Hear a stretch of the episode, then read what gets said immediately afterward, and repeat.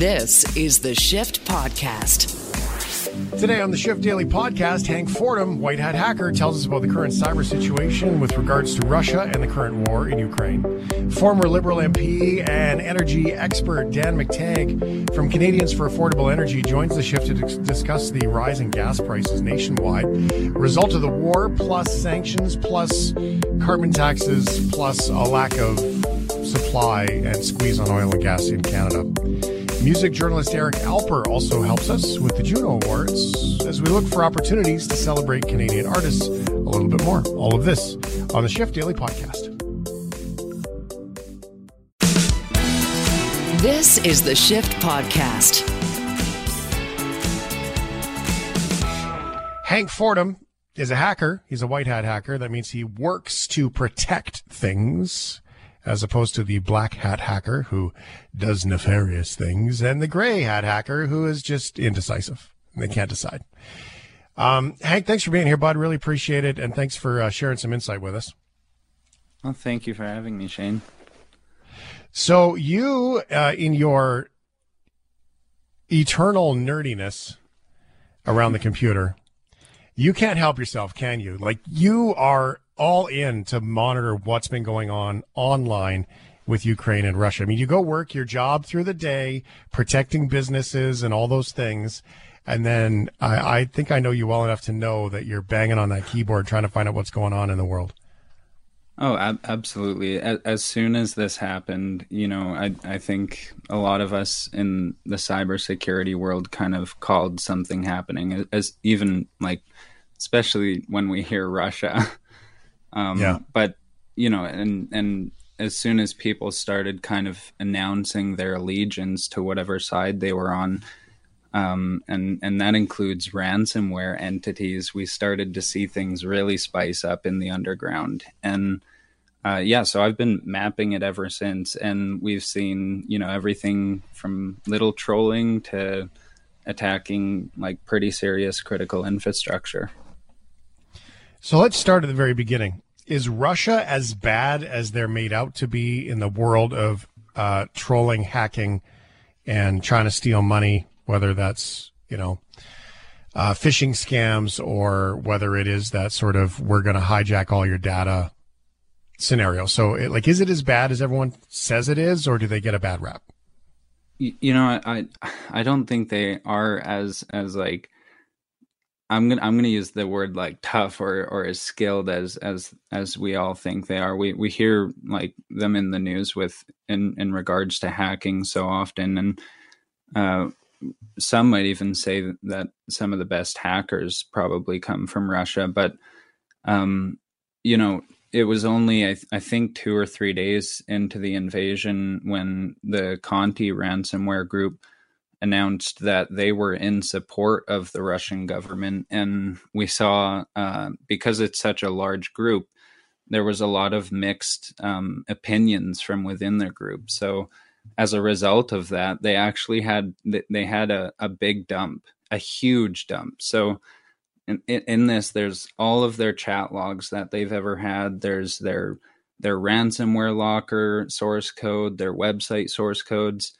and you know passwords credentials but it, it goes really far back. And uh, part of this is is showing that a lot of their their skills rely on on foreign intelligence and and foreign skills. Like we're seeing even uh, you know North American cybersecurity professionals that have been involved with helping these ransomware groups and and even journalists that are taking payments to help with negotiations with these ransomware groups. So I, there's like so much information coming out now, not only from seeing the fact that it's taken Putin so much longer to to complete this invasion than he probably thought it would take, but we're seeing it in the cyber side as well, and the fact that they really do rely on North American skill to get a lot of their their hacking done. So, just to be clear on your story, that there was this very large group of hackers that they uh, overarchingly decided that they were going to be in support of Russia. That caused some some infighting, insubordination yeah. inside that group, and then some people in that group were like, well, to heck with you guys. We're going to spill the beans, if you will, and open up some of the 11 herbs and spices secret sauce to what goes on. Yeah, yeah, you're right on the ball. And and Conti, if if you Google C O N T I, they're one of the most, I, I think, prolific ransomware gangs.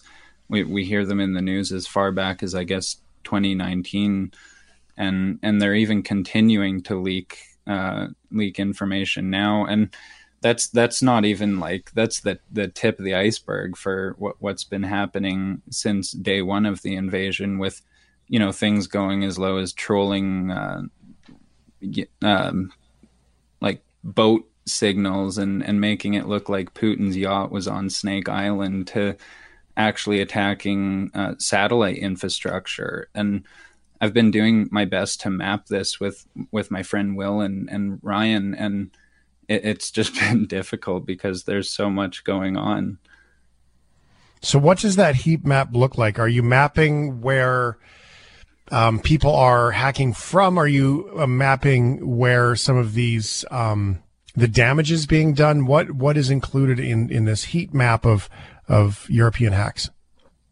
You know, it's it's interesting to draw a, a geographical map of hacks, and I, I didn't realize the the challenge that would go into that before, and I created the map and until I actually got into it, but it, it's kind of a heat map of where the attacks would have hit, as well as in some cases, if if the OSINT or open source intelligence can allow it, where the attack originated from. And so, in some cases, we've been lucky enough to to map out really the whole like visual of an attack from where it happened and, and where it hit and how it how it worked and and the depths behind it and you know a, a lot of this is even thanks to the fact that the the prime minister of of Ukraine even made um, he he made like a Google Forms application so that just anyone could join a Telegram chat and kind of join the IT army of Ukraine. And mm-hmm. in there, you just see, I mean, you see everything. They're attacking uh, DNS, like domain servers for uh, like big banks, Burba banks. Um, so it, it's just all over the place. Well, there's been some denial of service attacks on the stock market, on the big banks in Russia. We've seen uh, those happening. Uh, even the um, RT, the TV network in Russia, there's been an awful lot of, you know, really sort of hooligan style inconvenient attacks. Uh, yeah, are, when you said critical infrastructure, yeah, like, but I mean, hey, I mean, I guess they're trying to make their point. But when you talk about infrastructure and those kinds of things, Uh, what are you seeing? Are you seeing Russia try to go after Ukrainian, say a power plant, or are you seeing oh, I, you know the world coming after Russia? I Actually, got got hacked, and a Sorry, lot of their, just cut their personal information was was leaked with that. Say that again. Sorry, who got hacked? Oh, the the Russian Ministry of Defense. Sorry, they they got hacked right after Anonymous made an announcement that that they were going to make their involvement and Wow. Included in that was just, you know, you can imagine a ton of personal information, including, uh, you know, government emails, phone numbers, and, and oligarchs' contact information. I think it only took them a few hours when, after the request was initially made from the, the Ukrainian government, for that information to be leaked. Wow. What about I've been super curious about. Well, I'm super curious about the internet. Seems to be strong in Ukraine. We've been connecting through the internet, and most cell networks. I mean, there's cell networks are sort of two networks. There's the airborne network, and then there's the you know the IP based network of of what is the cell you, you're connecting from tower to tower, and um, those things seem to have maintained pretty strong. I would guess that if you're a Russian hacker, those are the kinds of things that you would go after first. But I've also wondered about GPS and cell phones.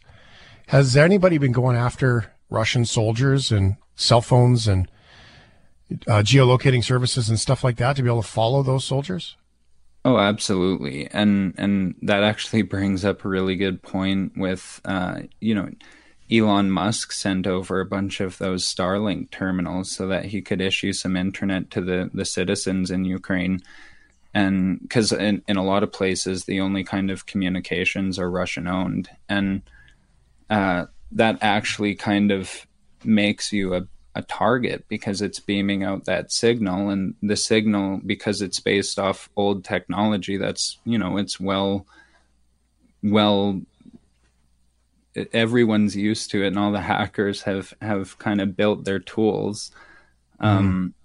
It's easy to eavesdrop on. And elon musk even released a warning saying that if if ukrainians are going to use the starlink terminals to set up their antennas far away from people or far away from their houses and only to use them intermittently. So i, I think that speaks really well to just how vulnerable signals are and like how easy it would be for someone to not only eavesdrop on communications but just jam them or uh, track them and then target that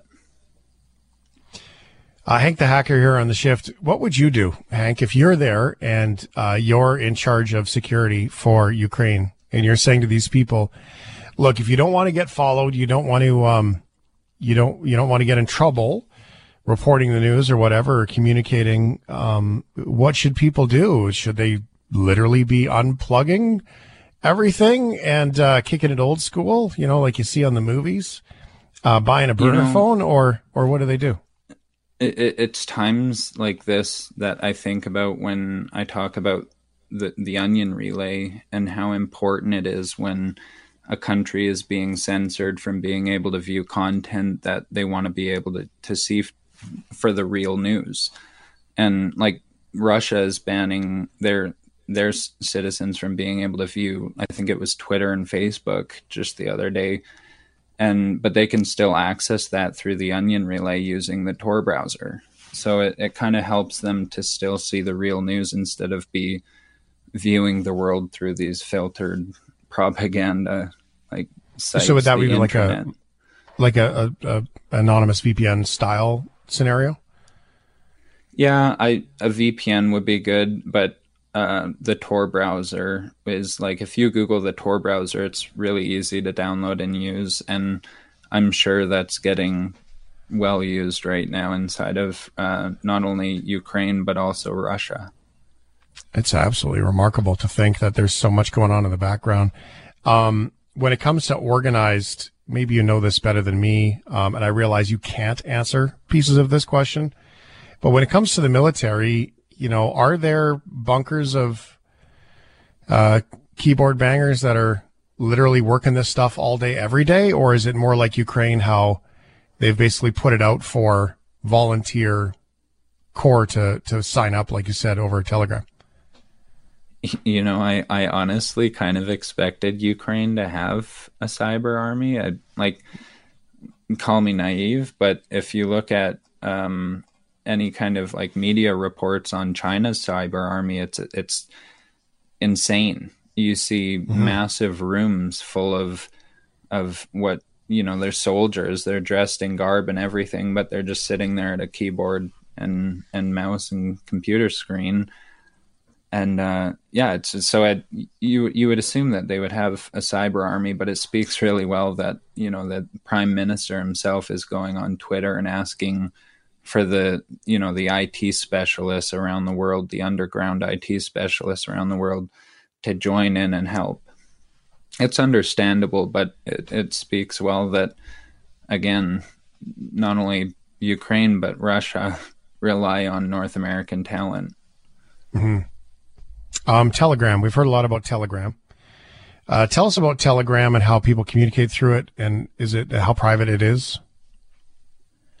Uh, I I I try to stay away from Telegram sometimes because every time we we praise something for being so private or so anonymous, it right. tends to become such a target Broken for hackers really quick. Yeah, yeah, but um, and and we've all heard the stories about the ones that were actually developed by the FBI, like the one called Anom. But um, you know, I, I, I think Telegram is actually pretty good, and there's a probably a reason that pretty well the whole crypto community relies on Telegram for a lot of their communications, and not just the crypto community, but they they tend to be pretty keen on security.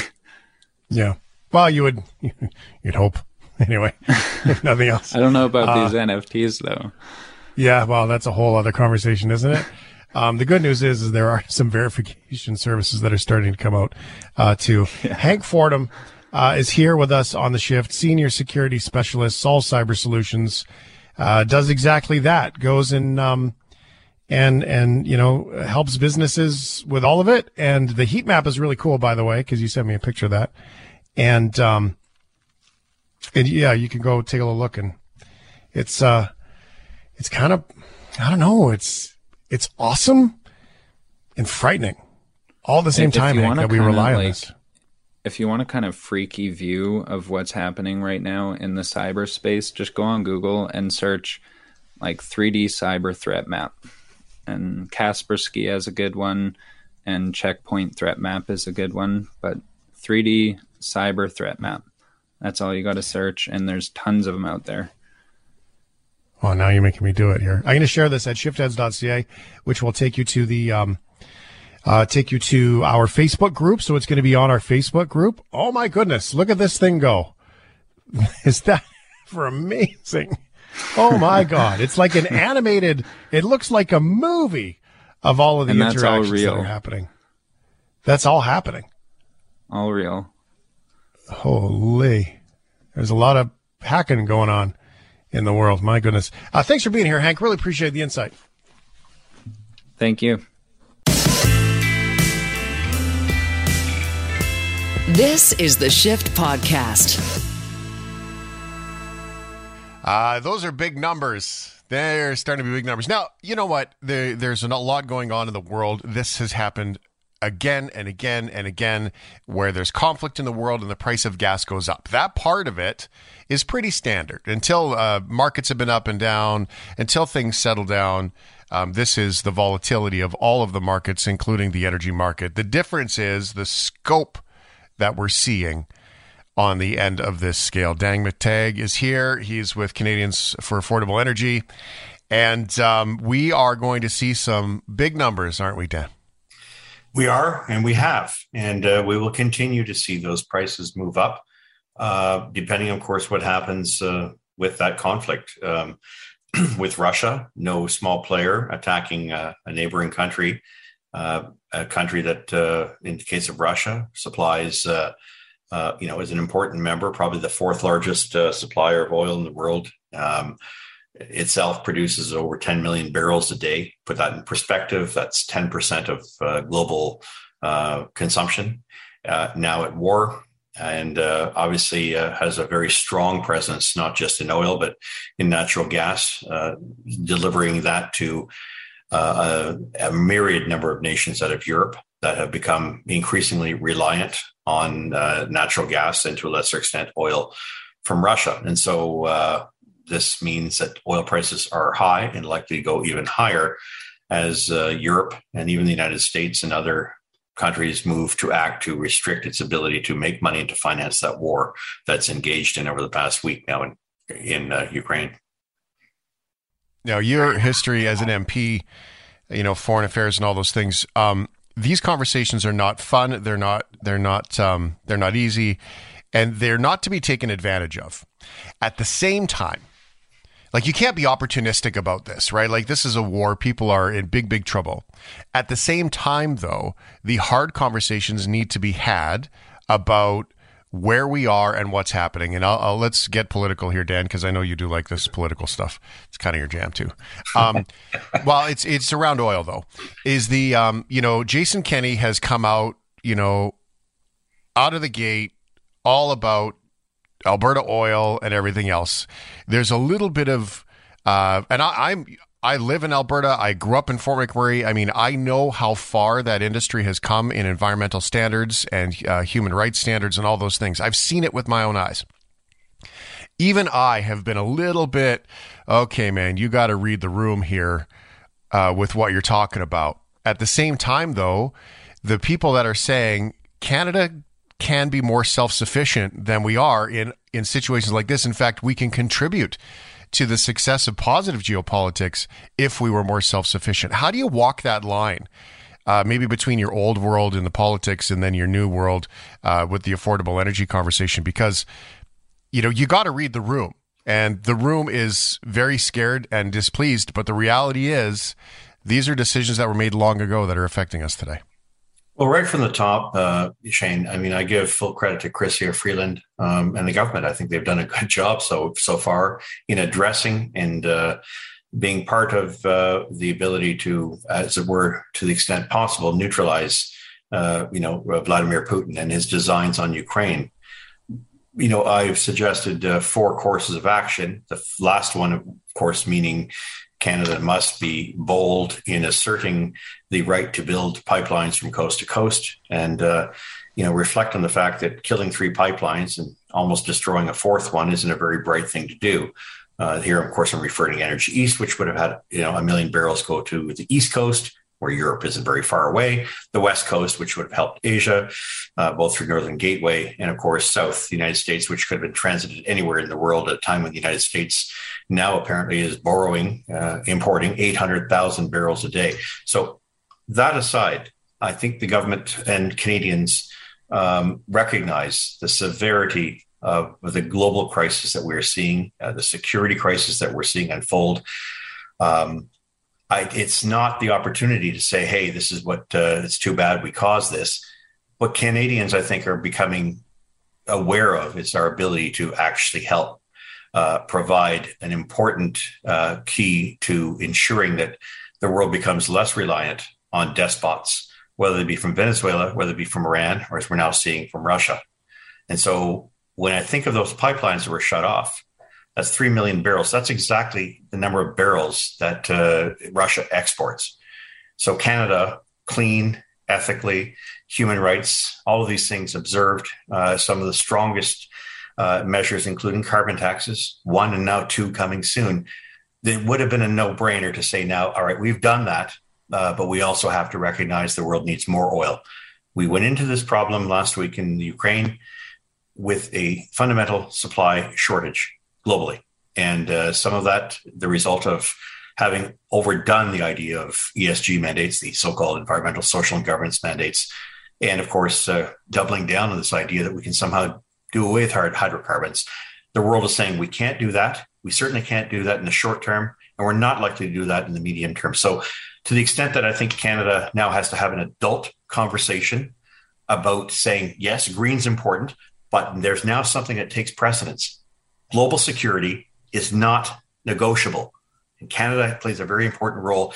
Energy security goes hand in hand with global security. We knew that in the 1970s. We knew that uh, up until the pandemic. It's time for Canada to step up to the plate. And I don't think it's time for anybody to make partisan comments.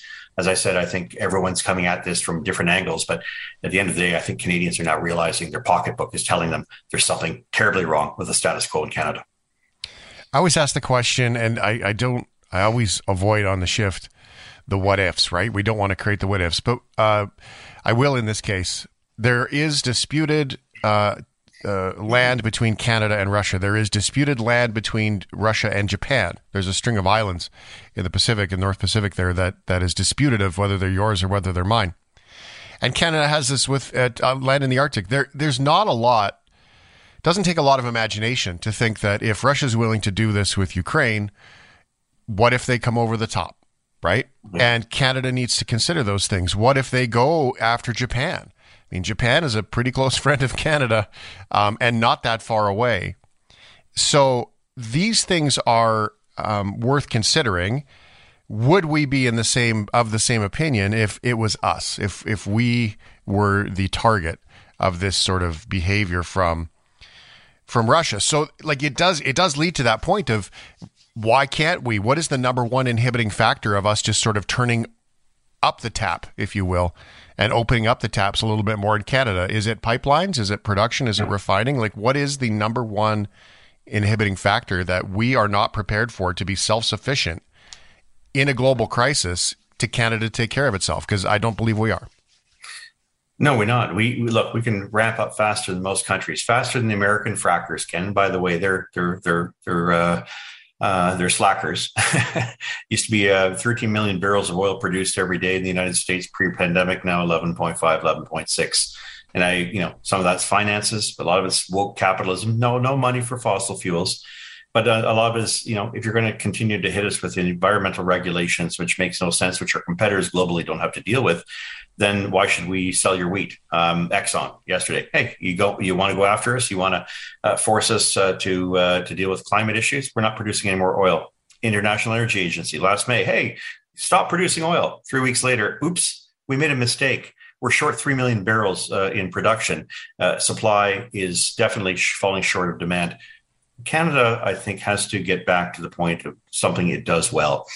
How we do that is going to be important. But, you know, without sounding partisan or, uh, you know, unduly courteous, uh, look, if the federal liberals could invoke the Emergencies Act for uh, a bunch of folks in front of Parliament Hill, they sure as heck should start thinking about doing it for people who block pipelines in this country. And I'm not just talking about the violent example of what we had with the uh, blockage of the Coastal GasLink. This is a pipeline that's been approved uh, and reapproved and approved again. I'm also talking about the country's tolerance of foreign interference. And God help us if it happens to be money that came from Russia, but foreign interference from organizations that have come in and pretty much uh, done a uh, you know a bit of a vandal job on our uh, on our energy sector. Everyone agrees right now it would be far better for Canada to export 800,000 barrels of oil to the United States than to have it imported from Russia. There is no debate on that today. Doesn't matter what side of the political spectrum you come from. So that would be a start. But Canada could easily displace the concerns and the angst that I think we now feel that in some way, and this is perhaps hindsight, you know, what if Canada had had Energy East and we were selling an additional million barrels? What if the BC government, and I'm not just using them as an example, hadn't spent its time fighting the Trans Mountain pipeline expansion and we had an extra 700, 800,000 barrels to offer the world? These what ifs, I think, need to come back into the, into a discussion uh, because while politicians and a handful of people who have done extraordinarily well by pushing the green agenda and taking on and accepting the uh, internationally funded uh, uh, you know attacks on our oil sector are one thing we've simply denied and forgot that at the end of all of this canadians count. And the fact that our canadian dollar is so weak uh, as a result um, we're spending a lot more money. It's inflationary. It's destroyed our purchasing power. We can talk about global security, but we also have to talk about domestic affordability and our ability to uh, see the country through some very difficult times. And I think that's uh, governments, politicians, representatives, opinion leaders, policymakers are duty bound to considering that. We need, it really comes down to a question of balance. And we don't have that in Canada. I think now is the time to actually strike for that. I've heard more people talk about exactly that. About um, you know, is this the country? I, this is the best country in the world, but is this the country that's going to be the safest when it comes down to uh, brass tacks, if you will, down the road? Okay, so you said a couple of things there. You said um, affordability. Um, you said taxes. All those things. We've got base points going up for interest rates. Not a big surprise. That was expected. The same, it's not, it's not like it's going to stop people from doing business, but for those that are working on a budget, it is going to impact how much money they have probably a drop in the ocean of what is attempts at slowing inflation or at least helping it. I mean, it's not even going to help. No. But uh, and I'm not even a finance guy, and I can tell you that it's just not enough. Um, and but at the same time, we're going to see those increase in costs. We've already seen increase in costs all over the board, and now let's get to the price of gas because this is nasty. We've already seen it on the West Coast. The numbers are forecast to be really big this week. Was it about five cents they were talking about? You were talking about? Yeah, no, I uh, it's gone from uh, a dollar eighty one to a dollar to two dollars and one cent, a twenty cent a liter increase to two dollars and 0.9 cents, so two oh one a liter uh, tomorrow in uh, in Vancouver. Uh, most other places aren't far behind. They have a lesser tax in BC. There's three tax jurisdictions, so $1.95 in Victoria, $1.94 in Victoria, and uh, roughly $1.85 is where most other communities in British Columbia, Kelowna, Kamloops, the interior, Prince George, et cetera, are going to see. Uh, inevitably, though, um, yeah, these are record prices, and uh, they might actually get uh, to be more expensive in the next couple of weeks. I'm estimating perhaps as much as an additional 15 cents a liter if we go to $125 a barrel, which uh, isn't uh, out of the realm of possibility and probability over the next uh, several days. what are we seeing for the rest of Canada? Because I know that even for me, I've had to budget fuel even differently. My vehicle only takes 80 liters. It's not a huge car, uh, but it does. Um, I've had to go about it differently myself. So, what are we seeing across Canada for those same numbers everywhere else? What you know, record numbers in Ontario too. Yeah, record numbers uh, up since the beginning of the year, uh, almost 35 cents a liter since January 1st, uh, compared to last year, up 70 cents a liter. And diesel, don't get me started. Diesel's gone absolutely insane. Yeah. You know, uh, wholesale price for diesel this time last year, 70 cents. Now pushing uh, a lot closer to a dollar 30 for you know, wholesale. So it doesn't matter where you are. Before tax, I think we're dealing with some very, very serious and uh, some, you know, very, you know, scary numbers that will make their way throughout the plenum of the economy. This is the cascading effect, the so called trickle down. When you mess with diesel, whether it's ships in the high seas, uh, whether it's our rail, whether it's our uh, home heating fuel, uh, or other proxies that uh, depend on home heating, uh, or even uh, the most important, the transportation, the trucks, the stuff that delivers the food. agricultural products are also very much affected by this. I am convinced we're going to see a 35% year over year increase in the price of food. That, you know, can talk about food insecurity going hand in hand with energy insecurity, going hand in hand with poverty, going hand in hand with an economy that might be stillborn, getting out of uh, the gates uh, post pandemic. Um, you know, uh, Canada, we got a problem. We're going to see the uh, the political parties come together and find solutions, or are they going to fight it out and try to get power? Because those are the two things that happen, and I've seen more and more and more. Um, and maybe back to your MP hat here for a second, is that I've seen the odd conservative go wild on the right. I've seen the odd liberal go wild on the left.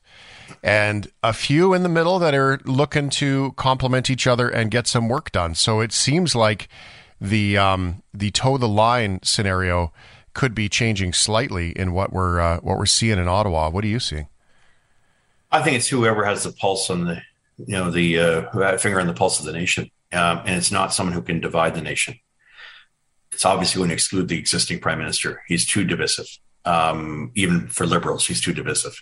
It has to be someone else. Maybe Chrystia Freeland. Maybe someone else that the liberals are thinking of. Conservatives may also have options as well. I don't think the story is finished on Pierre Poilievre. I think he's fresh. He's keeping his powder dry. Yes, there's that issue with the convoy, but I think the liberals try to exploit that. They may find themselves uh, at variance with uh, with the public. The public's going to want someone with a vision that'll get the economy up and rolling and recognize the international pressures as well as the domestic opportunities, and say this is where we have to go and have a plan. Right now, what we have is bickering and uh, you know infighting and feuding, and uh, no one's winning this battle. Um, and it doesn't help that you have, you know, cheerleaders on the side, uh, you know, uh, doubling down, tripling down, trying to find any way to trip people up. Canadians can't make ends meet. And they're going to be looking for those people out there who've got their backs. And right now, I'm not seeing that from the prime minister or many of the folks around him. I think there's opportunities, um, but I think we need a change in this country, and the change has to come quickly. We need to move away from these cultural wars that some of my old liberal colleagues are trying to promote, and we need to get back to reality politics, and that's the idea of bread and butter. Bread and butter issues. It's something that worked for me. It worked for my party. And I simply remember Jean Cadet saying to me when I went after the oil companies on competition uh, at the retail level, saying you can do whatever you want, but do not touch the energy sector because Dan, that's those are the folks that are going to pay down our debt. Those are the folks creating jobs and creating prosperity in this country. We'll look after them. You don't need to do that, and I think that's where we need to go. The idea, the dogma that we've that we've accepted for the past ten years that we can kill that industry and we can get rid of manufacturing and we can change the world. And unfortunately, I think politicians who go down that road, and I, I, I it's a solemn offering for members of parliament. You keep this up and you'll wind up uh, looking uh, for other jobs. And uh, although you might have a pension, uh, it won't be much. Uh, take it from the formal former MP. Um, you get there's Absolutely.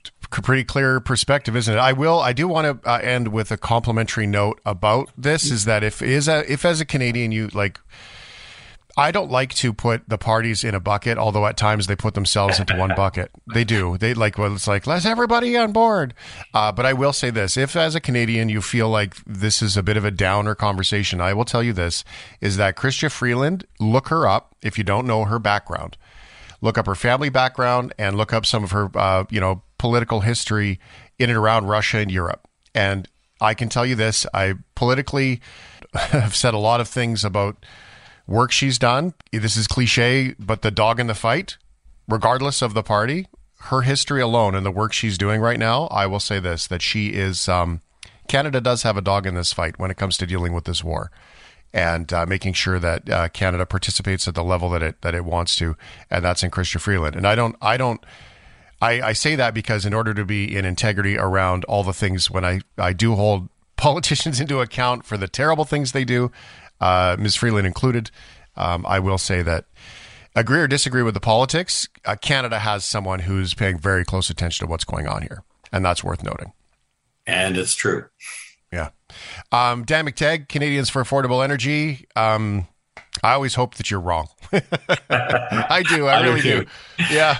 Uh, Someday you won't have me on talking about gas prices. Maybe uh, I'll be yeah. happy to come back and tell them when they drop 30 cents a liter. Yeah. I look forward to that day. Thanks for being here. I really appreciate it. You bet. Thanks, Shane.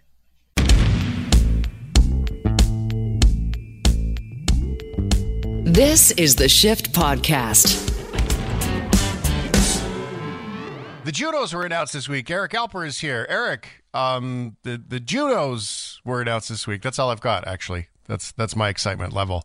Yeah, that that's okay. You know, I mean, look, it's it's one of those situations where you almost can't win anymore if you're an awards show. You know, with Charlotte Cardin leading the way with with six nominations, um, not a household name, but she beat out The Weeknd and Justin Bieber, who are and Drake is, of course, nowhere to be seen because he has still continued his boycott of any award show, even though that one of his songs was nominated for um, in the producers category for um, Drake's producer WondaGurl. Um, but yeah, you know, it's one of those things where if you look at the nominees, you think, wow, like there's 80 first time nominations. And unless you're on TikTok all the time, mm-hmm. you probably have no idea who these people are, but they're getting tens of millions of streams and views.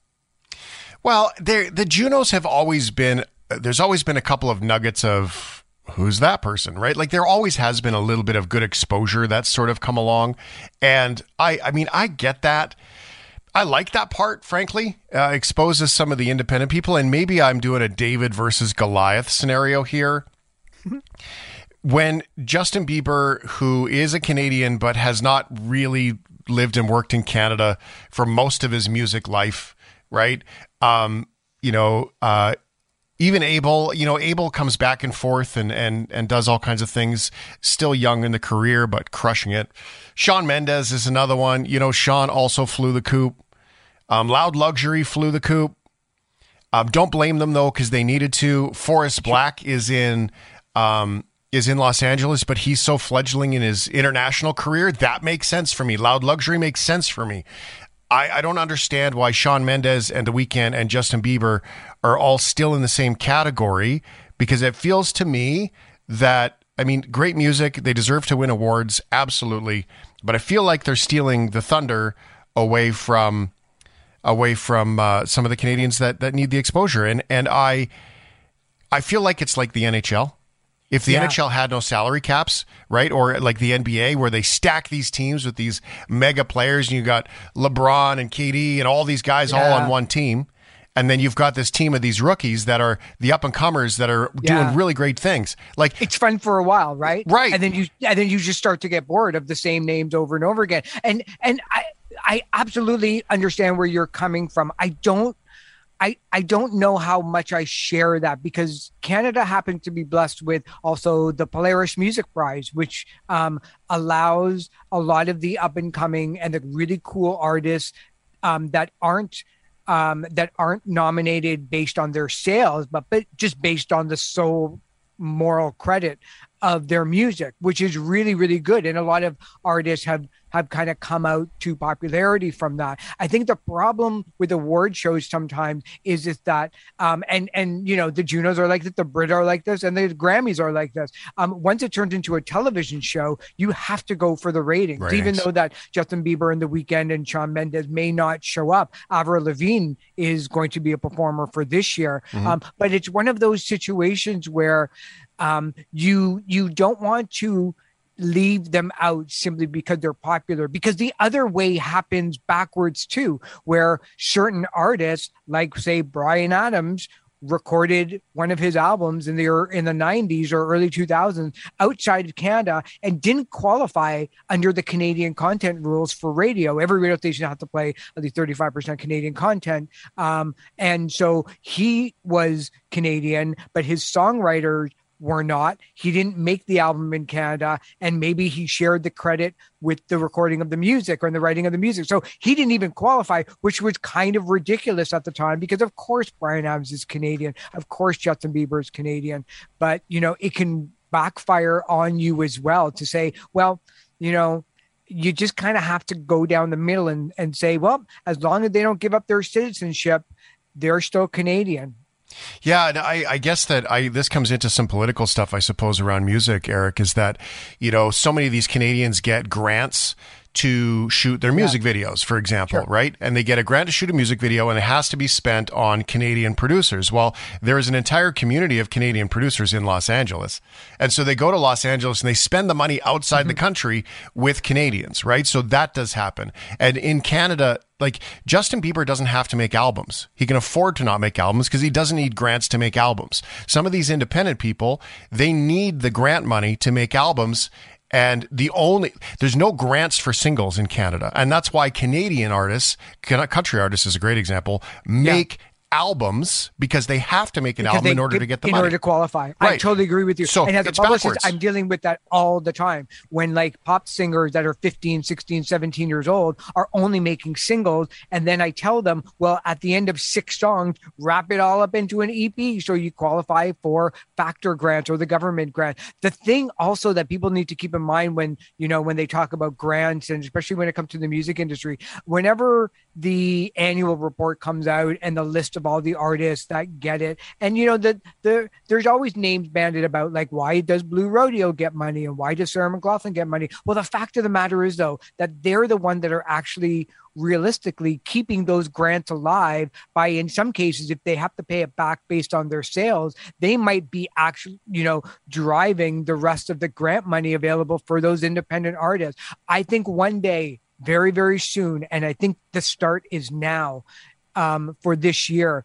You are going to see not every, like, you know, not every Neil Young album got a Juno Award nomination. Not every Leonard Cohen album got a Juno nomination. So I think sooner than later, you're going to start to see these 80 first time nominees start to get bigger and bigger and bigger, like Tate McRae out of Calgary, who's mm-hmm. blowing up around the world, start to take over those, you know, guaranteed spots from those now artists that are soon to be veteran. And then your your kids and my kids are all going to complain that oh this is Tate McRae's 16th Juno nomination. Yeah. enough of her already you know? So it, things go in cycles. Well I want to see more of Forest Blakk on there right? Like I want to see yeah. more Brett Kissel on there. I want to see more of these Canadian artists that we listen to all day every day and at the same time, yeah, we need mentorship because I think it's great for young artists to see um, The Weeknd or Shawn Mendes, um, or I mean, most people don't even know Shawn Mendes is Canadian because he's so not Canadian.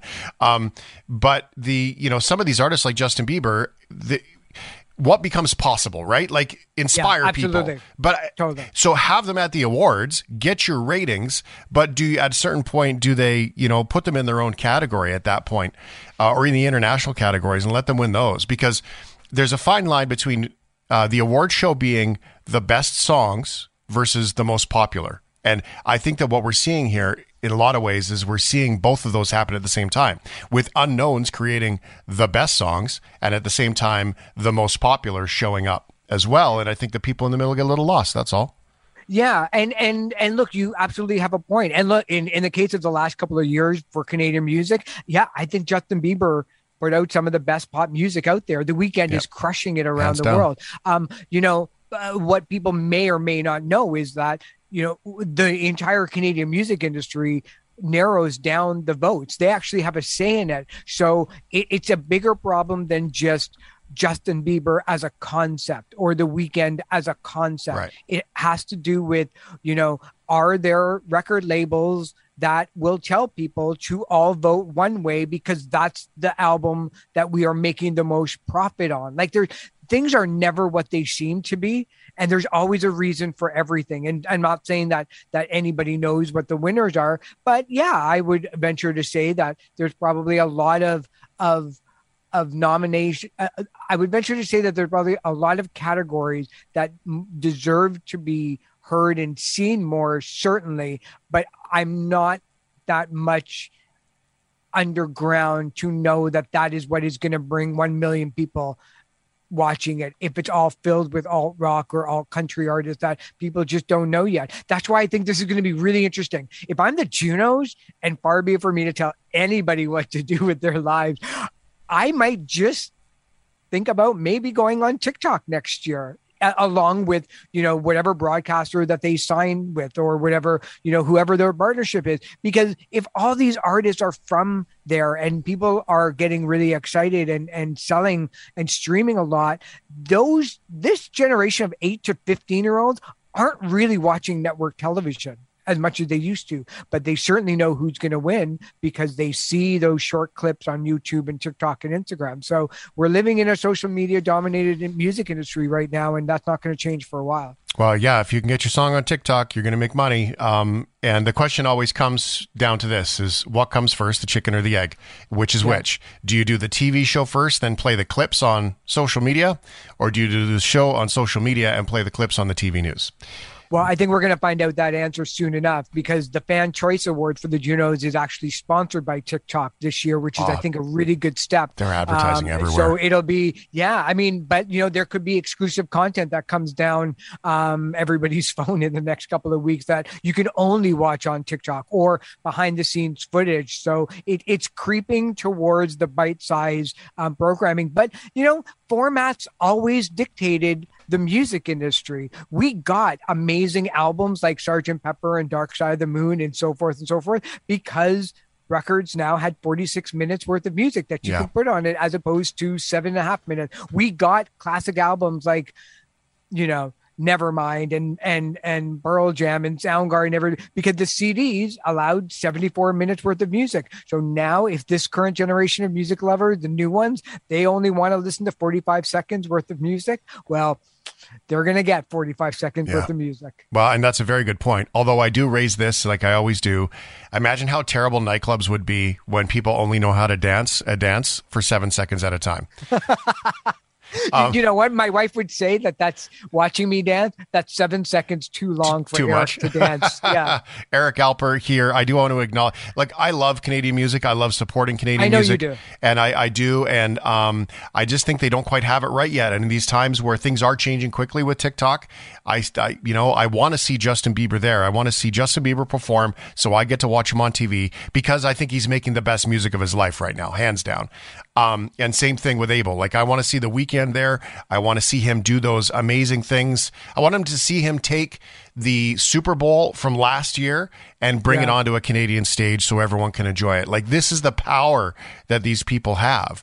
But I don't want the little people to be forgotten either. So I'll acknowledge a couple of really cool things that people don't catch. These are the ones when I voice the gala that get announced. Most of the awards get announced in the gala. That was the fun part. yeah. The Saturday night before. Yeah, Yeah, and it's a big. It used to be anyway, a big dinner, and and that's Yeah. where um, that's what that was the Uh, fun like part. to- 38 of the 46 awards are handed out. yeah, and so I, that was my favorite part, right? Was to uh, sit and and uh, when I got to be involved in that. Maestro Fresh Wes has Children's Album of the Year nominee for Young Maestro School Days. Want to acknowledge that. So uh, that is a big shift in what he's providing for entertainment, and also Walk Off the Earth has one as well, which is cool. And in, and in fact, their their daughter is now the youngest Juno nominee in history because Really? she is on that record and she's four years old. wow, see, I think that's know. amazing.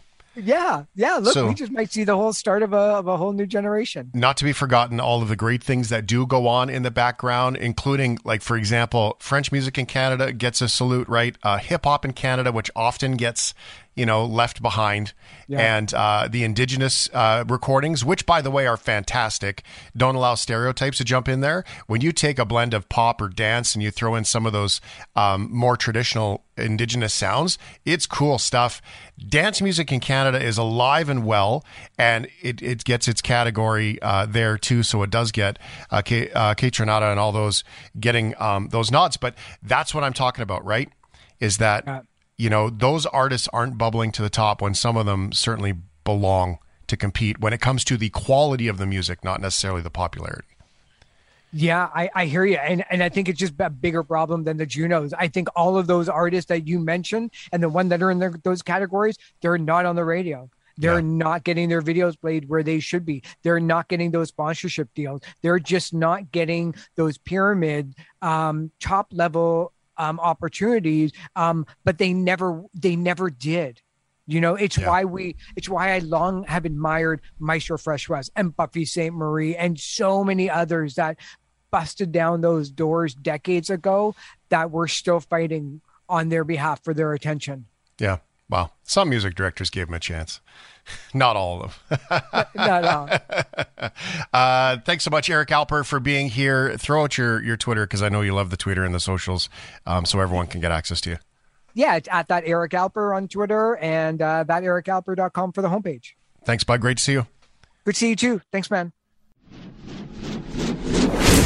Thanks for listening to the Shift Podcast. Make sure you subscribe, rate, and review the show and share with anyone you like. Get it on Apple Podcasts, Google Podcasts, Spotify, and CuriousCast.ca.